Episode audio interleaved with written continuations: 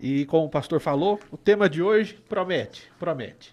Tanta gente enganada, né, pastor? Muita gente. E exatamente nesse post que o senhor falou aí, eu vi várias pessoas comentando embaixo, isto que é o evangelho. Como estão enganadas, né? Meu pai do céu. Então, irmãos, nada mais importante do que nós estar falando do verdadeiro evangelho, do discipulado, e essa é a nossa intenção aqui hoje. Verdade. Natanael, você que bateu na trave hoje, né? Mas conseguiu. É, hoje quase não vem, mas graças a Deus estamos aqui nesta noite. Agradecer ao pastor pelo convite, o João, os irmãos aqui e todos que estão nos ouvindo, né, nesse momento ao vivo e ainda os que irão nos ouvir depois, né, no, em outros momentos. É um prazer nós retomarmos esse podcast, né, que é uma, tem sido uma bênção e essa iniciativa do pastor.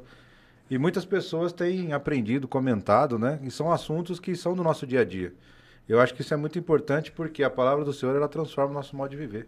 Com certeza. Então, quando a gente discute esses temas, ele transforma o nosso coração. Então... É, eu, quero, eu quero mandar um abraço aqui a todos os irmãos da Assembleia de Deus, lá de Jabuticabal, que a gente tem estado lá, tem sido uma bênção.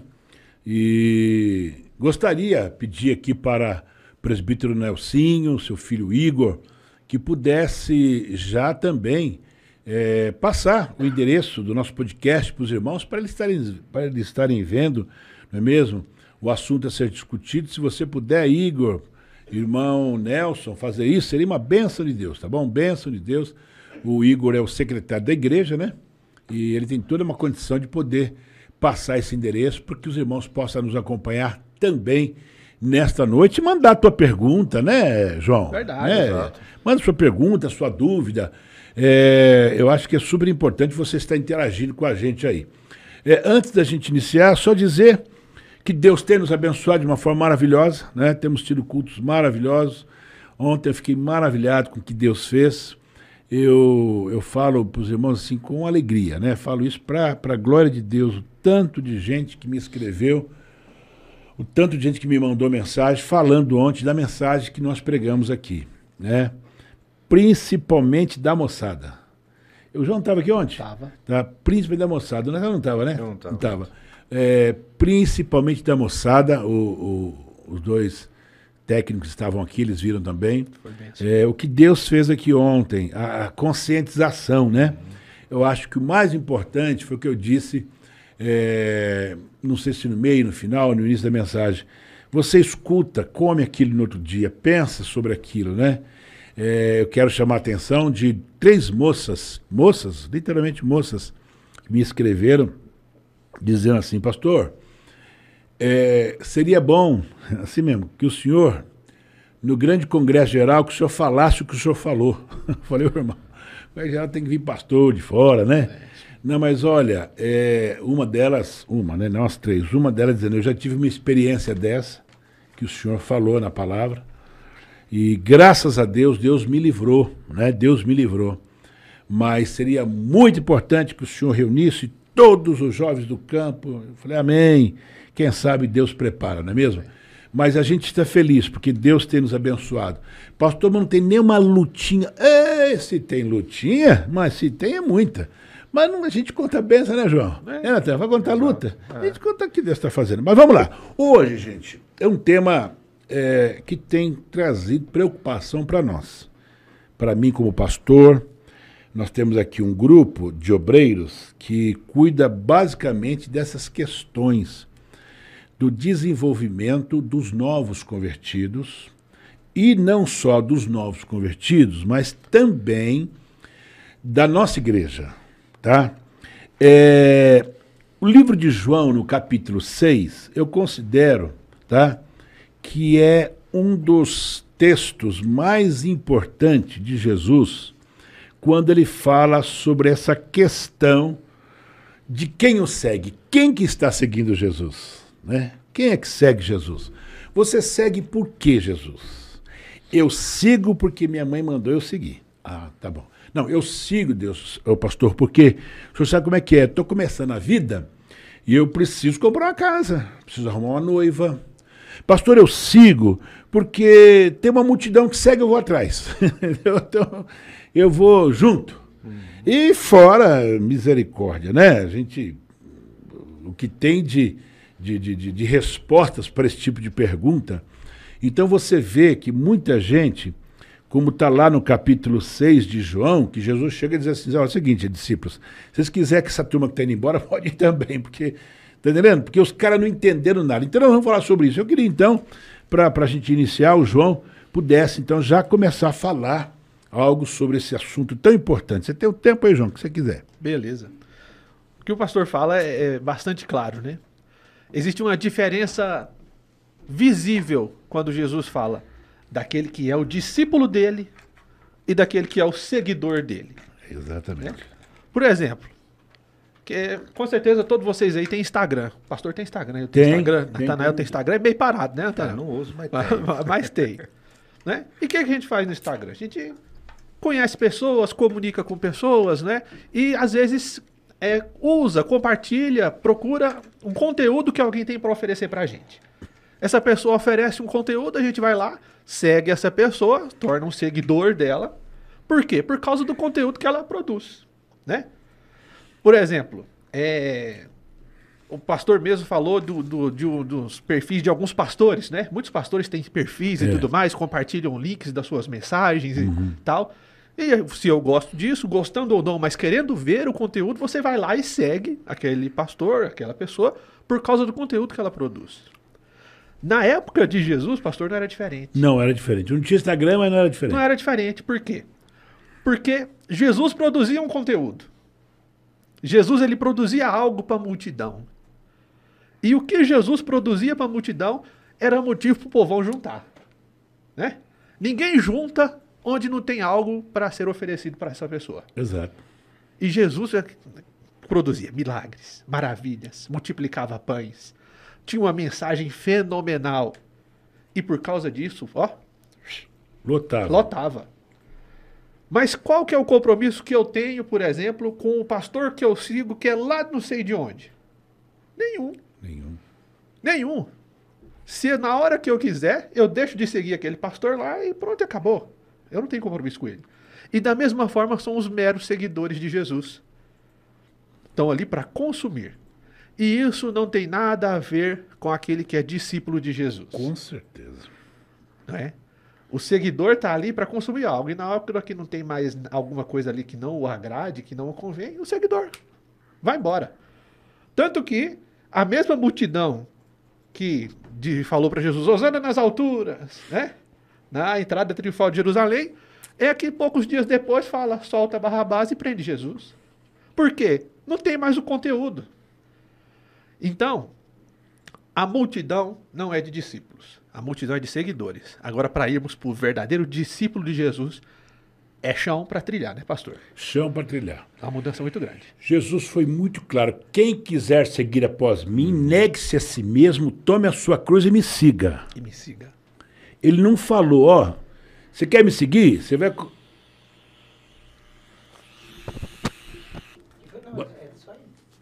É do meu microfone, que fez um barulhinho? Foi um chiado aqui. É. E barulho, todos os três? Sim. É, ele falou, que a gente está falando de a verdade, que o bicho não está feliz, não. Então veja só, Jesus falou o quê? Quem quiser seguir após mim, negue-se a si mesmo, tome, tome a sua cruz. Ou ele falou, ó, todo dia vai ter bombom. É engraçado isso, porque vocês sabem que tanto roupa, cabelo, sapato, carro... Tem o tempo da moda. É. Exato. É assim? Tudo passa. Tudo passa, mas tem a moda, né? É. A moda agora é deixar uma barbinha, né? Eu acho que é bonito, eu não deixo porque primeiro que minha barba é branca e eu não tenho uma barba espessa assim. Eu acho bonito quem tem uma barba bem bonita. É, mas é uma tendência natural, que não tem nada de errado. Mas daqui a pouco passa. Daqui a pouco passa. Igrejas não é diferente. Exato. Ela tem a moda, o tempo da moda dela, né? Então... O cara pinta a igreja de amarelo, de vermelho, de preto, de cor de rosa, né? Aí ele coloca o nome lá, excêntrico, todo mundo... Oh, e vai. E vai embora. E aquilo lota, lota e enche. E agora, é interessante isto. Esse tipo de gente, eles primeiro não param em lugar nenhum. Dificilmente para. Porque a, a, aquele movimento vai lhe agradar por um tempo. Exato. Porque eles não são discípulos de Jesus. Não são. Agora, ô, ô Natanael, o que, que é discípulo de Jesus, filho? Não, pastor, eu acho que essa frase que o senhor falou, esse versículo bíblico, é de fundamental importância para a gente é, entender, né? Negar a si mesmo. É. Hoje em dia, a grande dificuldade da, das pessoas é reconhecer que está errado. Reconhecer os seus conceitos, os seus pensamentos e se alinhar efetivamente com a palavra de Jesus. Então, o discípulo de Jesus é aquele que segue a Jesus. É. Em todos os seus ensinamentos, é aquele que deseja estar perto de Jesus, é aquele que ama a Jesus, é aquele que passa a imitar a Jesus, aquilo que Jesus ele nos deixou na sua palavra, nós passamos a seguir. E eu acho que o principal é, não é aquilo que eu penso. A gente está fazendo, fizemos aí o módulo de interpretação bíblica, não é aquilo que eu interpreto, não é aquilo que eu acho que deve ser. É aquilo que Jesus deixou para nós, é aquilo que Ele determinou para nós na sua palavra. E nós temos hoje, graças a Deus, a palavra do Senhor para nos guiar. Nós temos a Bíblia, os ensinamentos de Jesus, os apóstolos, tudo que eles disseram. Então nós precisamos fazer a vontade de Jesus e para seguir a Jesus nós precisamos a cada dia negar os nossos desejos. Né? A, a, lembra do, a morte do eu? Né? Morrer os nossos desejos e deixar que os desejos de Jesus estejam no nosso coração. Então é afastar-se do pecado, né, aproximar-se cada vez mais de Deus. E um, esse projeto que nós estamos da leitura bíblica, ele é de fundamental importância para nós nos aproximarmos de Jesus, para nós a cada dia mais sentirmos o impacto da palavra dele e deixar ele trabalhar no nosso coração. Através do Espírito Santo, a cada dia nós vamos tendo a nossa vida transformada. E aí nós começamos o quê? Seguir Jesus, né? Aquilo que ele diz para nós, nós seguimos e não seguimos uma tendência ou porque nós queremos ganhar alguma coisa. Nós seguimos Jesus porque nós queremos estar próximo dele. Nós queremos conhecer, queremos estar com Cristo para sempre. Então, o discípulo de Jesus é aquele que em todo tempo, ele ama Cristo, ele quer estar junto com Cristo e tem uma função fundamental que é falar desse amor para todas as pessoas. Aquilo que é excelente para mim, eu quero passar para todas as pessoas. Então, o discípulo, ele... Uhum. Ama Cristo de todo o seu coração e, e, e obedece a Jesus e fala de Jesus, né, e segue ah, os mandamentos e ensinamentos de Jesus. É, é, eu, acho, eu acho que esse é o ponto relevante. O que, que nós ministramos no último domingo? Foi no último domingo? Foi. Que eu falei Marta e Maria? Uhum. Foi, Marta e Maria. O, o exemplo de Marta e Maria é um exemplo interessante. Sim. Maria... Ela, ao receber Jesus, foi quase que automática. Ela senta e escuta. É. Marta foi cuidar das coisas da casa. Só bacana, né? Poxa vida, foi cuidar da comida. Ou alguém precisa, né? Uhum. Mas o, o, o, o, o que chama a atenção é a reclamação de Marta. Quando Marta fala assim, não, mas ô, Jesus, o senhor não se preocupa, não? Dela tá aí de boa, eu aqui fazendo as coisas, né? E Jesus fala, ela escolheu a melhor parte. O que está faltando hoje? Se escolher a melhor parte... Não é o nome de uma igreja, não. É saber se você, de verdade, pode falar igual o Paulo falou lá no finalzinho da vida dele. Uhum. Paulo, quando ele fala aquilo, eu fico assim pensando, Jesus, um dia eu tenho que falar igual o Paulo. Combati o bom combate, acabei a carreira, guardei a fé, só me resta uma coisa, a coroa uhum. da vida. Agora, a conscientização de que ele combateu o bom combate era dele. É dele. Não é? Não é minha. O João sabe o combate que ele tem, uhum. eu sei, Natanael sabe, você que me escuta sabe. Agora, é, lá no capítulo seis de João, nós falamos do sessenta e seis, sessenta e oito, é, lá tinha um grupo de pessoas que nadavam na corrente. Eles seguiam os outros, né? Não, eles vão...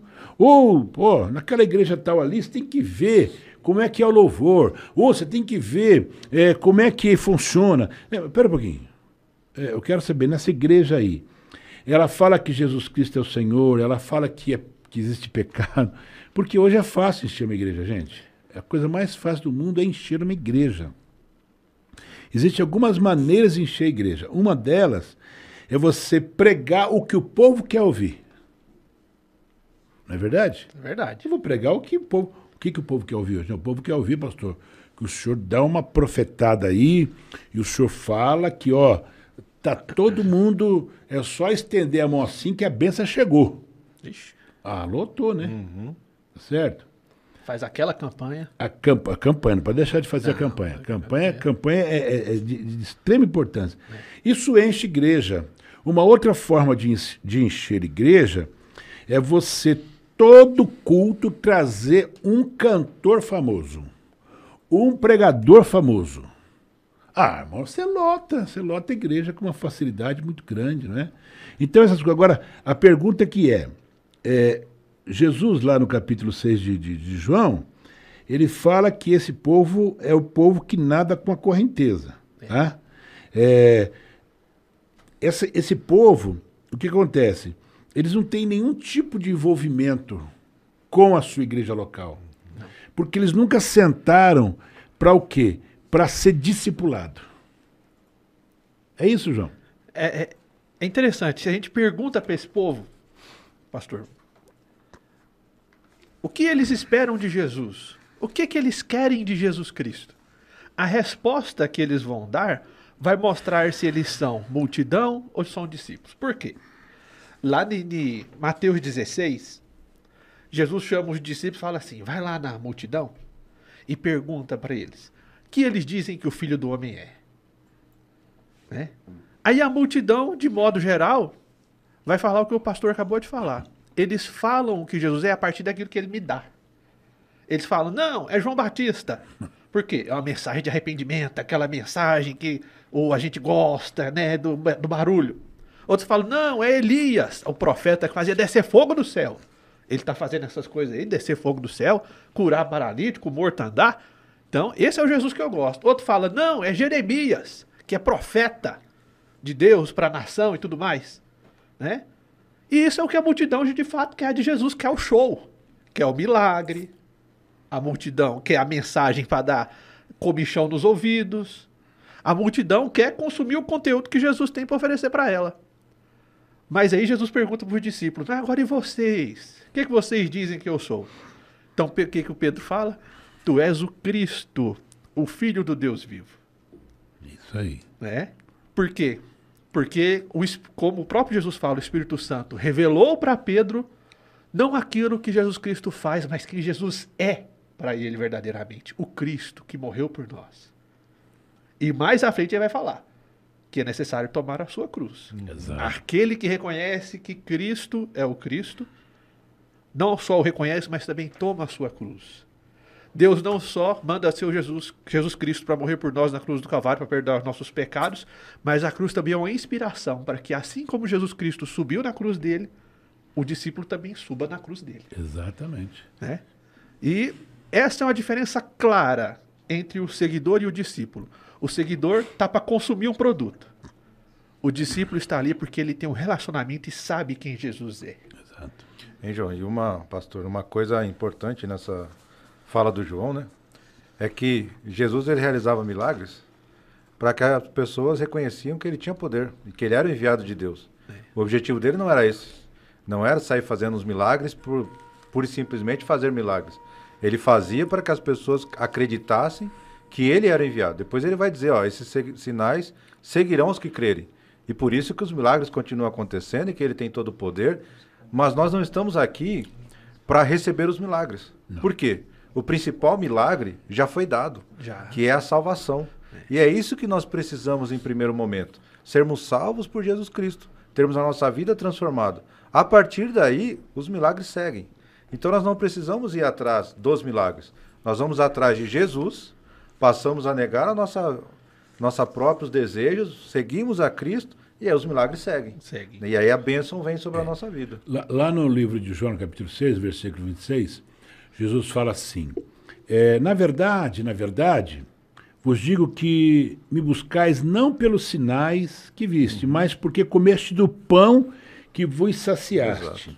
Este pão não é simplesmente o pão que come, são os, uh, uh, os benefícios que eu possa conseguir dentro de uma denominação, tá?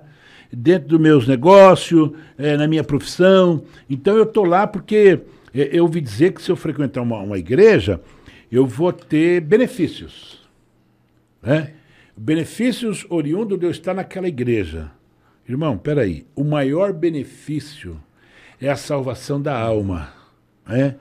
Eu tive... há um mês e pouco atrás, uma pergunta de alguém, né? Ainda que essa pessoa, com, pessoa com, com pouco conhecimento na palavra de Deus, e ela diz assim, pastor, eu frequento, frequenta uma das nossas congregações, por sinal, uma congregação de um homem muito sério que lá pastoreia aquela igreja nossa. E ele ligou para mim, ligou, não foi nem ligou mesmo para o pastor.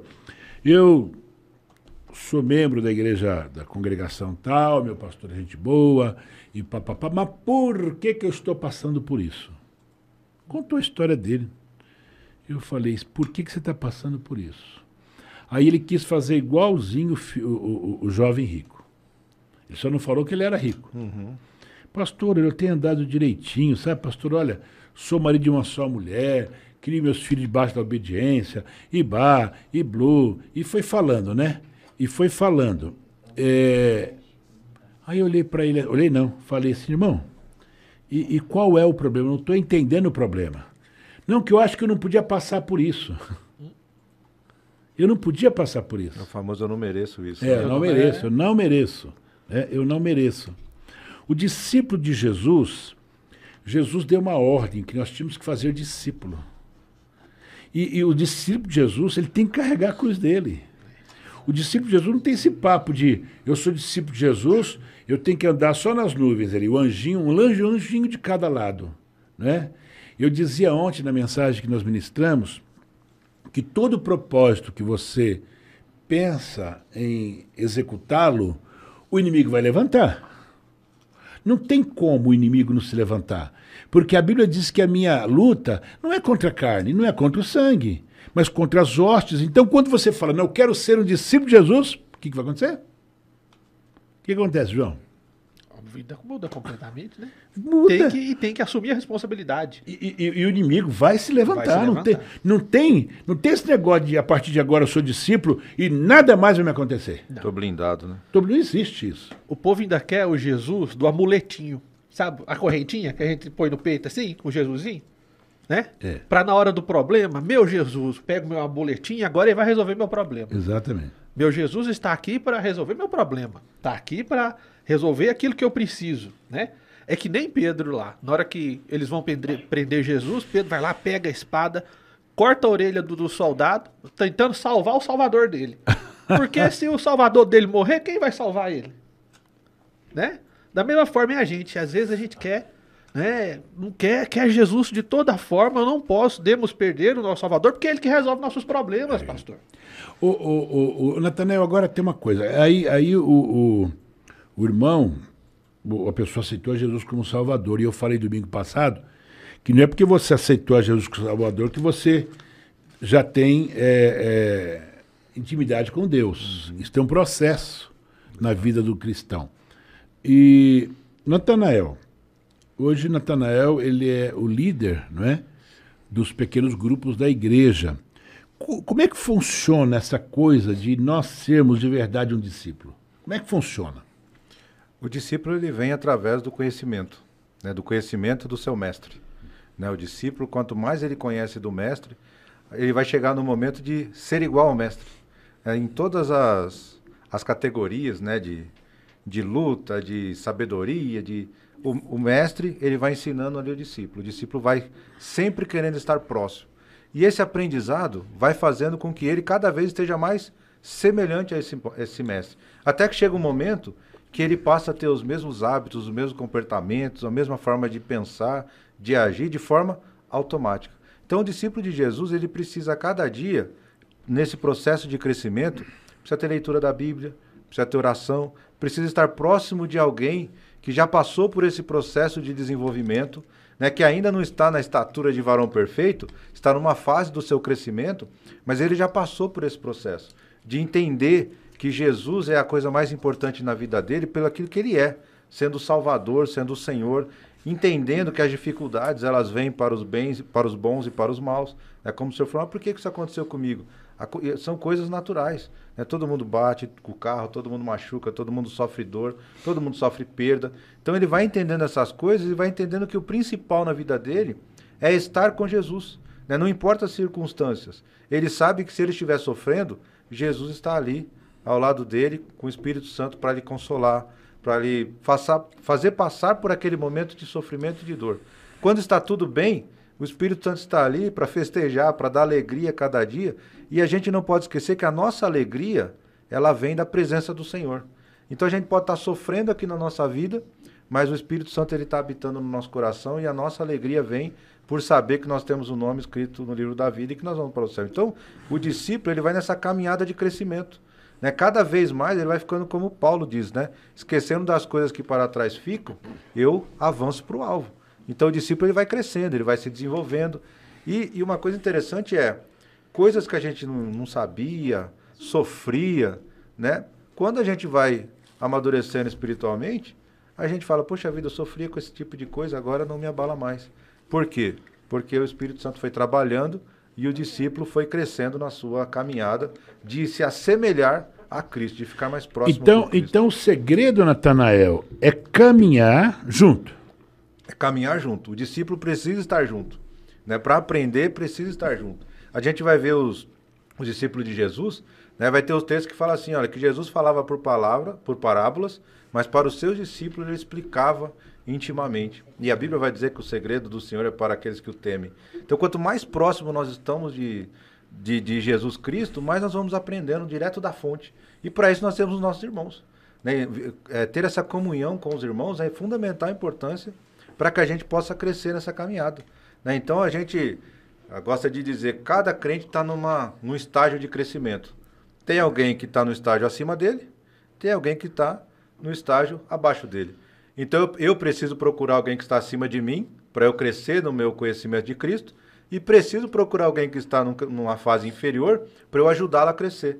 E por isso que nós precisamos estar na igreja o tempo todo, para crescer e ajudar outros a crescerem. João, é, nós somos da Assembleia de Deus aqui de São Carlos, eu não falei no início, somos da Assembleia de Deus aqui de São Carlos, estamos bem no centro da cidade, na Rua treze de maio, mil quatrocentos e trinta e quatro. Ô João, e quais são as ferramentas que a nossa igreja tem para que se cumpra isso que o Natanael falou? Ah, sim. A nossa igreja, ela, há muito tempo, vem desenvolvendo uma série de trabalhos que auxiliam o nosso povo a continuar sendo um discípulo de Cristo, né? Se a gente for aplicar o que é ser discípulo de Cristo, é você imitar Jesus. Uhum. E, imitando Jesus, o que, que Jesus fez? Jesus morreu por mim. Jesus foi, me serviu ao extremo, dando a vida dele por mim. E agora, eu tenho que imitar Jesus dando a minha vida por alguém. E quem é esse alguém? O meu próximo. Então, servir a Cristo e ser discípulo de Jesus é servir o seu próximo. Com certeza. É subir na cruz, que é renunciar a si mesmo e ajudar o seu próximo.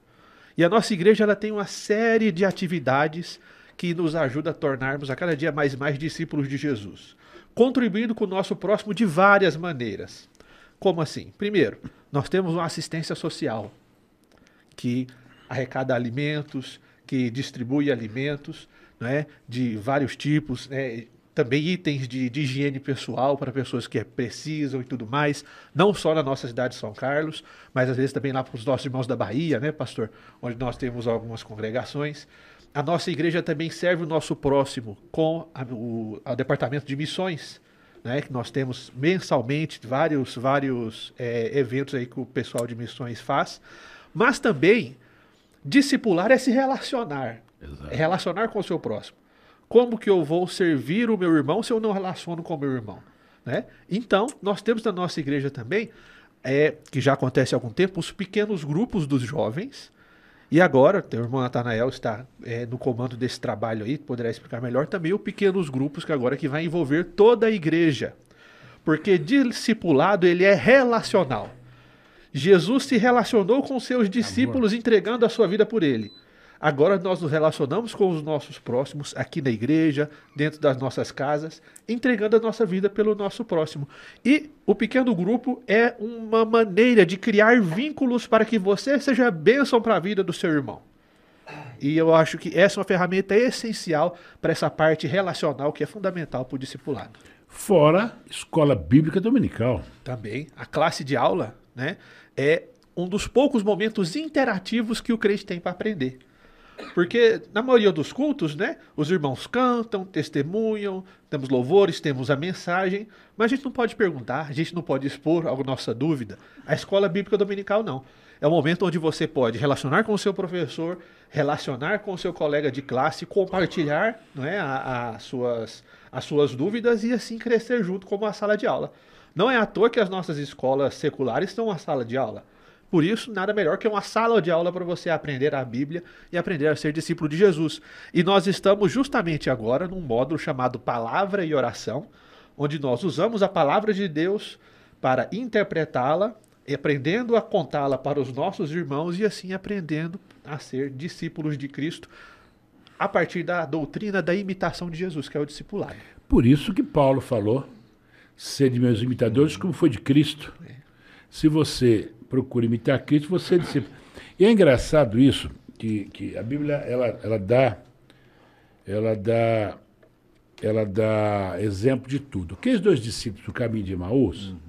a palavra é clara, discípulos. Né? É. Eu, eu não acredito que eles eram do primeiro escalão, né? Mas eram discípulos. Eram discípulos. Né?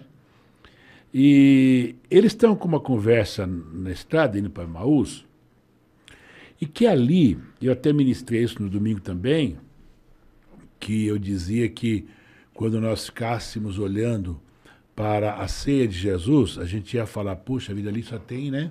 Uhum. Tudo cara compromissado, tudo cara, tudo grupo, né? Três anos juntos. É, né? Três anos juntos, esses caras tomando ceia. Mas tá tudo fora. Primeiro, Pedrão puxou a escada e quase que. Puxou a espada e quase matou o Malco, né? Depois todo mundo correu, tá? O outro traiu Jesus. Quer dizer, na verdade ali, é, eles estavam ali, mas eles não tinham entendido, compreendido ainda, ao ponto dos, dos discípulos do caminho de Emaús. Tá com uma conversa tão esquisita, né? Quando Jesus entra no meio deles, e eles começam a falar e, e chega ao ponto de perguntar para Jesus que eles não conheceram. O senhor é novo na cidade? Não sabe o que está acontecendo? Não, o que está acontecendo? Pois é, nós tinha Jesus aí, achávamos que ele ia fazer, ia acontecer, mas o cara morreu, mataram ele. Quer dizer, aí você vê, o que está acontecendo hoje, nos dias em que nós estamos vivendo? Pessoas são atraídas pelo fenômeno da religião, uhum. e não pela verdade dela. Verdade. Né? É, é, é a religiosidade que tem tomado conta. É, hoje, o que nós temos muito por aí é religiosidade. É a mesma coisa de você adorar a imagem de escultura e você depositar naquela imagem de escultura a, a sua fé. É? E é interessante, pastor, porque Emaús, ela era uma cidade que era uma estância termal. Sim. O que é a estância termal? Uma piscina quente, de água quente. Exato.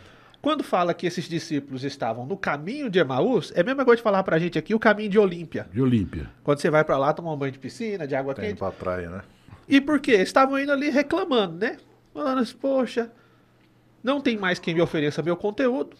Jesus morreu. O que, que eu vou fazer? Eu vou fazer algo que me agrade. Me agrade. Mano. Vou pra tomar um banho de piscina. Tomar vou um pra, banho de água quente. Né? Vou tomar um banho de água quente. E isso é justamente a religiosidade. Quando não te serve, troca. Tranquilo. Tranquilo. Troca. E, e essa questão, assim, de, que a gente estava dizendo, da, do discipulado, né? Muitas vezes você vê uma pessoa falando assim, ah, eu queria que a minha igreja fosse melhor nesse sentido. Queria que os irmãos fossem melhores nesse sentido.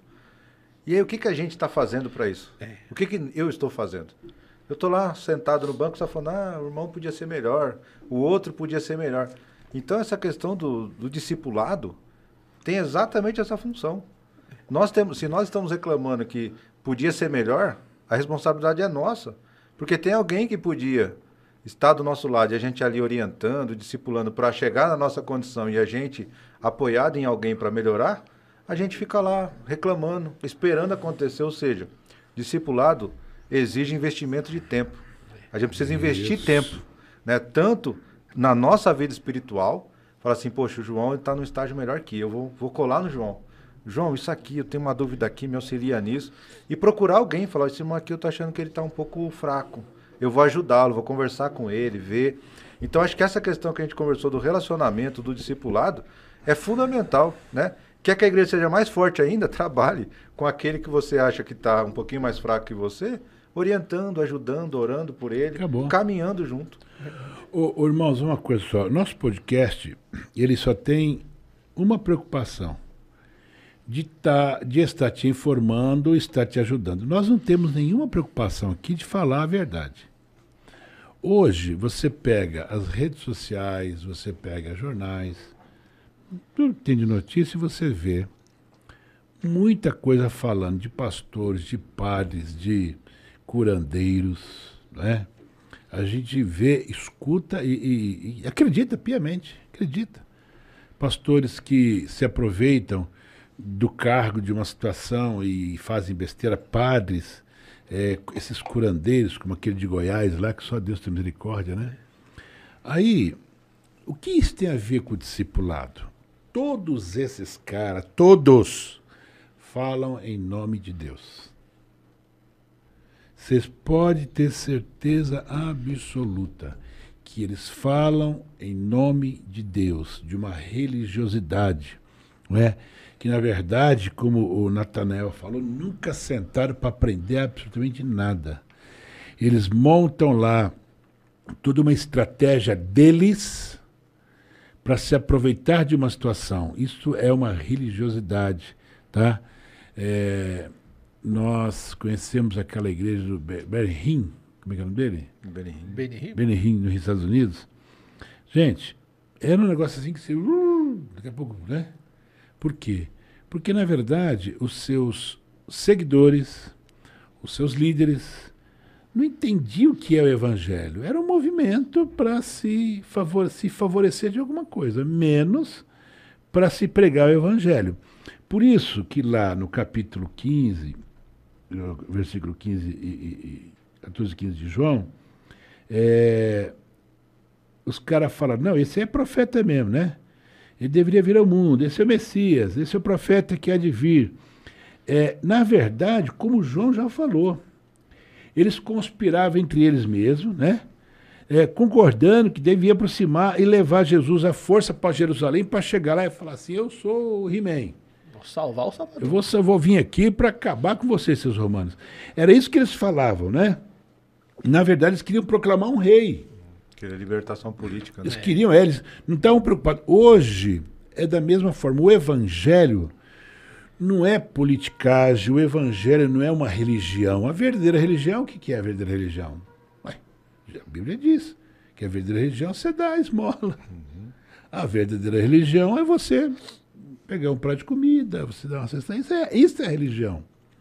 Mas o que nós hoje proclamamos é o evangelho genuíno, que salva, que liberta e que dá ao homem uma esperança. Gente, aconteceu um fato hoje, essa aqui eu tenho que, eu estava esquecendo, se a pastora tiver, a pastora, vocês olham pela pastora, que ela está com o dente inflamado lá, e só, vocês imaginam, a boca está inchada, nem mulher de boca inchada, é uma luta. A, a, a minha esposa falou, olha só que coisa interessante. Ela está em casa, isso era por volta de uma e meia, duas horas da tarde, e ao lado da minha casa, eu moro, ao lado da minha casa já é a casa da esquina, é a casa da esquina. Então tem a casa da esquina e depois tem minha casa. Elaine está se preparando, que ela ia a esse dentista que está cuidando do dente dela, e ela começa a ouvir um homem falar muito alto. E ela parou quando ela presta atenção, o homem estava pregando o evangelho, mas com muita autoridade, ao ponto dela ficar assim, boca aberta. E os vizinhos todos saíram para ver o homem falar. Ela falou assim para mim, olha, é, marido, eu fiquei sensibiliza- sensibilizada com a palavra do homem. Ele pregando evangelho aqui na porta, entre a minha casa e a casa, né? Eles parece-me que eles estavam prestando serviço para a casa da esquina. E de repente o cara começou a pregar evangelho que nem um doido. Ela falou assim, olha, parecia aqueles caras que pregam no metrô, uhum, né? Uhum. Eu lembro quando eu morava em São Paulo, que tinha um que pregava no antigo Mapping, né? Eu falo Mapping, ninguém nem sabe o que é o Mapping. O Mapa era uma grande loja que tinha em frente ao Teatro Municipal. Vocês tempo, né, Natanael? Eu cheguei lá. Ah, então tá. E tinha um cara que pregava lá, assim, ele, ele, uma multidão, mas ele pregava o evangelho genuíno. E a minha esposa falou que esse cara hoje lá, mas pregava com uma autoridade, mas com uma palavra tão boa que ela ficou sensibilizada. Vocês estão vendo? Olha o que, que é o evangelho. O evangelho, o evangelho é isto. O evangelho, ele mexe com as estruturas do ser humano. O evangelho não é emoção. Não. Eu estou emocionado. Por quê? Porque eu fui no culto, irmão. Desculpa. Não, não. Emoção, emoção, você usa, escuta a música do Roberto Carlos, né? É. E você fica emocionado. Não é verdade? São fortes emoções, como diz o Roberto Carlos. Não. O evangelho, ele te faz olhar para dentro.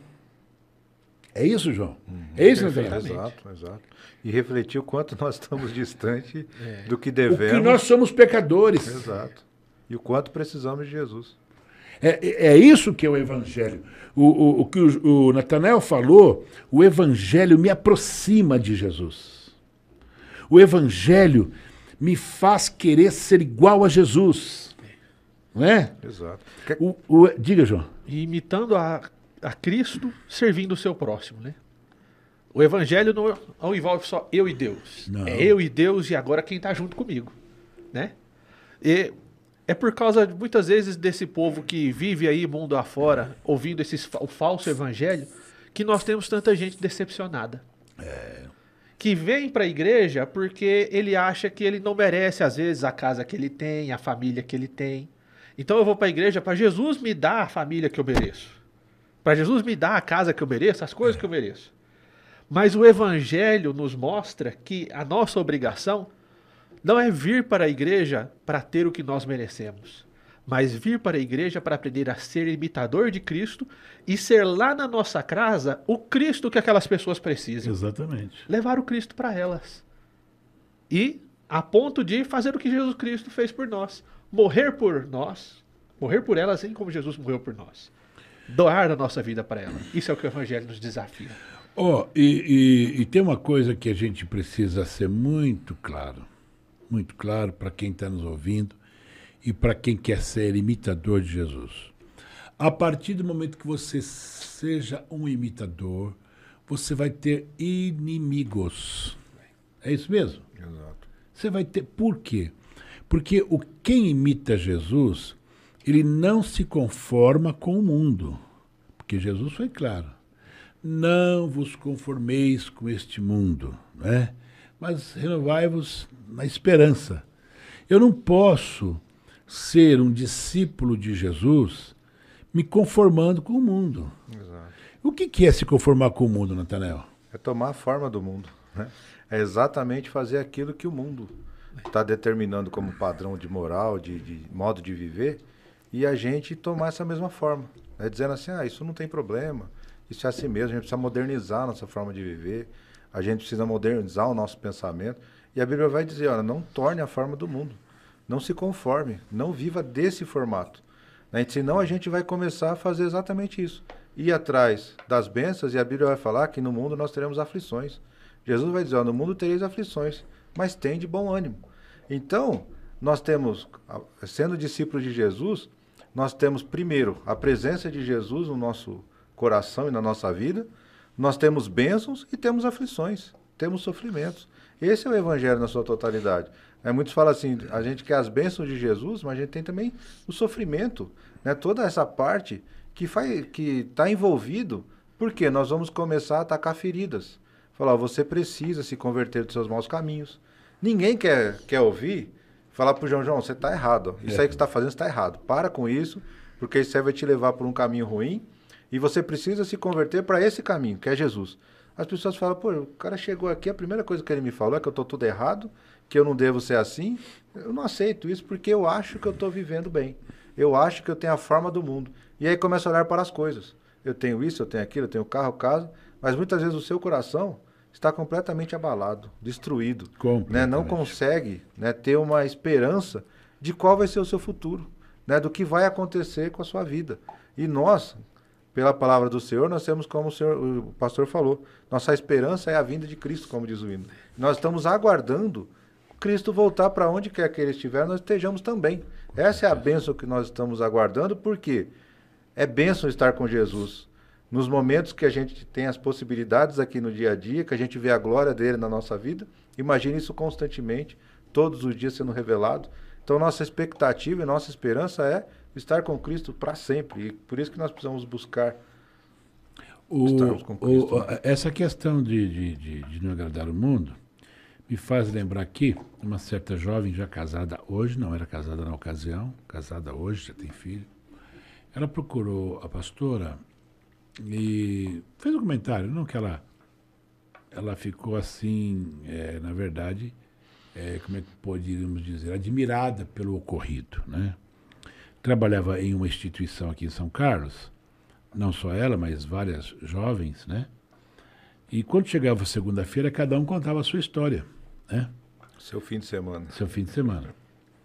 E quando chegou nela, ela falou, ah, no fim de semana eu fui para a igreja. Igreja? Mas você não frequenta um motel com seu namorado? Você, não, não, não, de jeito nenhum, eu, eu me guardo para o casamento. As meninas quase que deram risada o dia todo dela. Risada o dia inteiro, mas... alugaram ela, tiraram o sarro dela, né? E a, depois ela veio comentar com a minha esposa, mas não, não, não, não chocada, né? Mas feliz, feliz, porque ela viu aquele versículo, então vereis a diferença, uhum, né? Entre o justo e o injusto, que serve e que não serve. Então, o evangelho genuíno, o, o discípulo de Jesus, ele não está nem aí, né? É quando Paulo recebe é, uma visão para ir para determinada cidade, o, veio o profeta, né? Se amarrou numa corda e tal. Ó, oh, eu tive uma relação que você for, vai. Ah, tá, então vai. Então, é isso que vai acontecer? É. Então deixa eu ir. Deixa eu ir logo mais, mais cedo ainda. Mas precisa um pouquinho mais rápido do que... Por quê? Porque evangelho, ele é mudança, é transformação de vida. O evangelho, você que me ouve, você que está aqui nos ouvindo nesta, nessa noite, o evangelho é mudança de vida, só isto.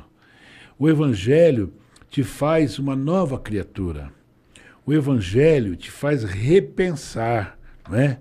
E repensar o quê? Na vida eterna. Amém. O evangelho te faz amar, como o João tem batido nessa tecla desde o começo. O evangelho é você compartilhar. O evangelho não é uma coisa minha, não é uma coisa de uma denominação. O evangelho é do Senhor Jesus. E eu, como discípulo, eu preciso amar o meu próximo e mostrar ao meu próximo que ele precisa conhecer esse evangelho que vai fazer o discípulo. Porque a Bíblia diz que o mundo caminha com passos largos para o inferno. Gente, isso é terrível, né? Alguém hoje ainda fala, ah, chegou de inferno, não sei não, é? Então tá bom, né? Eu comentava essa semana com alguém, não sei se eu falei, não falei isso na igreja não. Eu sempre gostei, se eu falar, eu, eu, eu não eu falo, eu sempre gostei do Queen, né? Das músicas do Queen, sempre gostei. Aí, é natural que não aprovava é, é, o comportamento, por exemplo, do, do Fred Mercury, né? Aí... eu escutei isso depois que ele veio a falecer. Isso está, você pode procurar, que está nas redes sociais. Ele está com um colega dele, que era o namorado ou namorada dele, não sei. E ele então fala assim para o cara. O cara fala para ele: você, você é muito bom, Fred, você é muito bom, você vai para o céu. Ele fala: não quero ir para o céu, não. Tá, tá registrado para quem quiser, eu estou falando o que eu vi. Eu não quero ir para o céu, de jeito nenhum, eu vou querer ir para o inferno. O céu deve ser muito monótono, né? Ele, eh, para quem não sabe, Fred Mercury era um, um hedonista, né? O prazer dele era prazer da carne, prazer dele, isso que ele gostava, de festas e prazer dele. Tanto que morreu muito novo, né? Novo. E, então, aí ele, ele isso está gravado, se você quiser ver, você procura que você vai ver. Ele fala para o namorado dele: não, que eu quero é para o inferno, pô, você para. E outra coisa, você vai comigo, nós vamos juntos, porque que não chegaram a fazer uma festa lá. Tá bom. De repente você fala, isso é uma brincadeira e tal, né? Tá bom. Quando ele estava para morrer, isso também o cara fala, tá? Isso o namorado dele fala. Estavam deitados, dormindo junto, ele já doente, já muito mal. E o namorado viu ele falando alguma coisa. E pergunta, oh, Fred, o que, que você está fazendo? Eu estou orando. Eu estou orando. Eu não sei o que ele estava orando. Não, ele não fala, mas eu estou orando. Então, gente, a morte, ela é feia. Ela não é uma, a coisa não é bonita. Não pensa que a morte é bonita, porque ela não é, não. Né? É, o, o, o, a morte entrou por causa do pecado, é isso mesmo? É. E, e uma coisa interessante, pastor, que o irmão tá falando, o pastor está falando, é que tem gente que acha que o, que o inferno é um local de pecado. É. Nós vamos para o inferno cometer pecados. É. Não, não é isso. Não é falar, se pecado aqui eu sinto prazer, eu vou para o inferno, vou pecar no inferno, portanto eu vou ter prazer. A Bíblia fala que é um local de sofrimento. Sofrimento. Sofrimento eterno, eterno. Onde o fogo não apaga. Então, as pessoas têm uma visão errada. Acha que vai para o inferno cometer pecados. É, não é isso, é sofrimento. sofrimento. É o tempo todo sofrendo. Então, a gente precisa primeiro amar a Cristo, seguir a Cristo, porque Ele nos salvou, nos libertou, retribuir o que Ele tem feito na nossa vida. E saber que o inferno, ele é real e ele é um local de sofrimento. E, e o céu é um local que nós vamos sentir para sempre a presença de Deus. Né? Um, um dia desse falou, ah, mas o céu deve ser monótono. É. Né? Como o pastor falou. A gente vai ficar lá, santo, santo não. É a presença de Deus o tempo todo. Né? O irmão já sentiu a presença de Deus aí que está na sua casa? Imagine sentir o tempo todo, com problema zero, não. sem preocupação. Então não, não dá para você... E, e, não tem, e não tem muito também, veja só. Quando Deus fez o mundo, que botou Adão e Eva no jardim, a, a, o céu é aquilo ali. Uhum. O céu é aquilo. Alguém fala, mas pastor, a gente vai morar em ruas de ouro cristal? Não, você não vai morar em rua de ouro cristal. Você vai morar, esta terra, ela vai ser, como é que fala? É, reconstituída, reconstituída, que fala a palavra? Acho que não é essa palavra que fala. Renovada. Renovada, ela vai ser renovada. Para voltar ao que era. É. Porque eu e você, nós vamos morar aqui. Sabe? Um novo céu e nova terra. Um novo céu e nova terra. Mas é céu e terra. É novo céu e nova terra. Onde que é, a gente não sabe. Eu acho é. assim, se Deus vai fazer novo, pode ser que algumas coisas aí melhorem, né? É Porque lógico. Deus, ele é maravilhoso. Não, com certeza, que vai melhorar e muito, né? Mas, Uma mas coisa é um que eu sei que não vai ter terra. poluição. Lá não vai ter essas enchentes lá de Petrópolis. Não, não. Né? Não vai ter morte. Não vai ter morte. É, é paz com Deus... Paz consigo mesmo, paz com o seu próximo e paz com a natureza. Exatamente. Então, gente, nós chegamos no final, parece que começamos já e já temos que terminar. Deixa eu dizer uma coisa para você. Nós estamos aqui na Rua treze de Maio, mil quatrocentos e trinta e quatro, na cidade de São Carlos. Se você mora nas adjacências, se você tem um parente, traga ele. As nossas reuniões são sempre domingo a partir das nove horas da manhã, nós temos a Escola Bíblica Dominical. E a nossa escola bíblica, ela é direcionada a você ser discípulo, tá? Ela tem essa preocupação. E quando é no final da tarde, às dezoito e trinta, nós temos um culto, que é o culto público, que é um culto onde nós adoramos, nós cantamos e ouvimos a palavra de Deus. Então, esteja com a gente, tá? Esteja com a gente. A nossa igreja tem um grande estacionamento aqui, tá? Que você pode vir com o seu veículo, tem o estacionamento... com seguro, é, com segurança, digo, para você é, é, estar guardando o teu veículo. Então, tranquilo, tranquilo, tranquilo. Agora, venha, tá? Não deixe de estar com a gente. Eu queria, então, que o Natanael fizesse as considerações. Bom, eu agradeço a oportunidade, pastor, mais uma vez, estarmos aqui, ao João, aos irmãos, todos os nossos ouvintes, telespectadores, todo mundo que está nos ouvindo aí. E, e dizer para cada um, né, que nós precisamos ser discípulos de Jesus e fazer discípulos. Essa é a nossa função. Né? Se aproxime de alguém que você vê que é mais maduro que você, que está no estágio um pouco melhor. Né? Procure conselhos, procure seguir os passos e traga alguém junto com você. Né? Auxilie alguém que você verifique, que você verifique ali que ele está numa situação um pouquinho de dificuldade, aproxime dele, né? Coloque o seu apoio. É, vamos ler junto, vamos estudar junto a palavra do Senhor para nós crescermos e fazermos outros crescerem, que aí nós vamos ter cada dia mais uma igreja mais forte, os irmãos cada vez mais animados e cada vez mais crescendo na graça e no conhecimento do Senhor. Muito obrigado, pastor João. Amém, João. Amém. Então, meus queridos irmãos, muito obrigado por sua companhia nesse, nesse pedacinho, né, de tempo que a gente esteve falando desse tema tão importante. Pastor Ismael, obrigado pelo convite. Amém. E... eu convido você, irmão, a fazer aquilo que o Evangelho te chama a fazer, a viver o Evangelho. Muita gente vive somente preocupada em defender o Evangelho. Nós não viemos aqui para defender o Evangelho. Imagina. Nós viemos aqui para viver o Evangelho. E viver o Evangelho não é você lamentar a casa que você tem, a família que você tem, o emprego que você tem. É, antes de tudo, é você ser o Cristo para essas pessoas. Mostrar a Cristo para elas. Imitar a Cristo lá onde você está inserido. E assim você fazendo, você vai ser um homem conforme a imagem e semelhança de Cristo, que toma a cruz que ele tem para você. Amém? Esse é o caminho que nós temos proposto aí, que a Bíblia nos propõe para sermos discípulos de Cristo. Deus abençoe você, irmão Natanael. Muito obrigado pela companhia. Gente, ó, quinta-feira de novo. Estamos juntos na próxima quinta-feira. E eu espero você. Olha, Rua treze de Maio, mil quatrocentos e trinta e quatro. Estamos juntos. Deus abençoe. Deus abençoe a sua vida. Tem uma semana... Hoje é quarta, hoje é quinta, então quinta. Tem um bom fim de semana abençoado no nome de Jesus.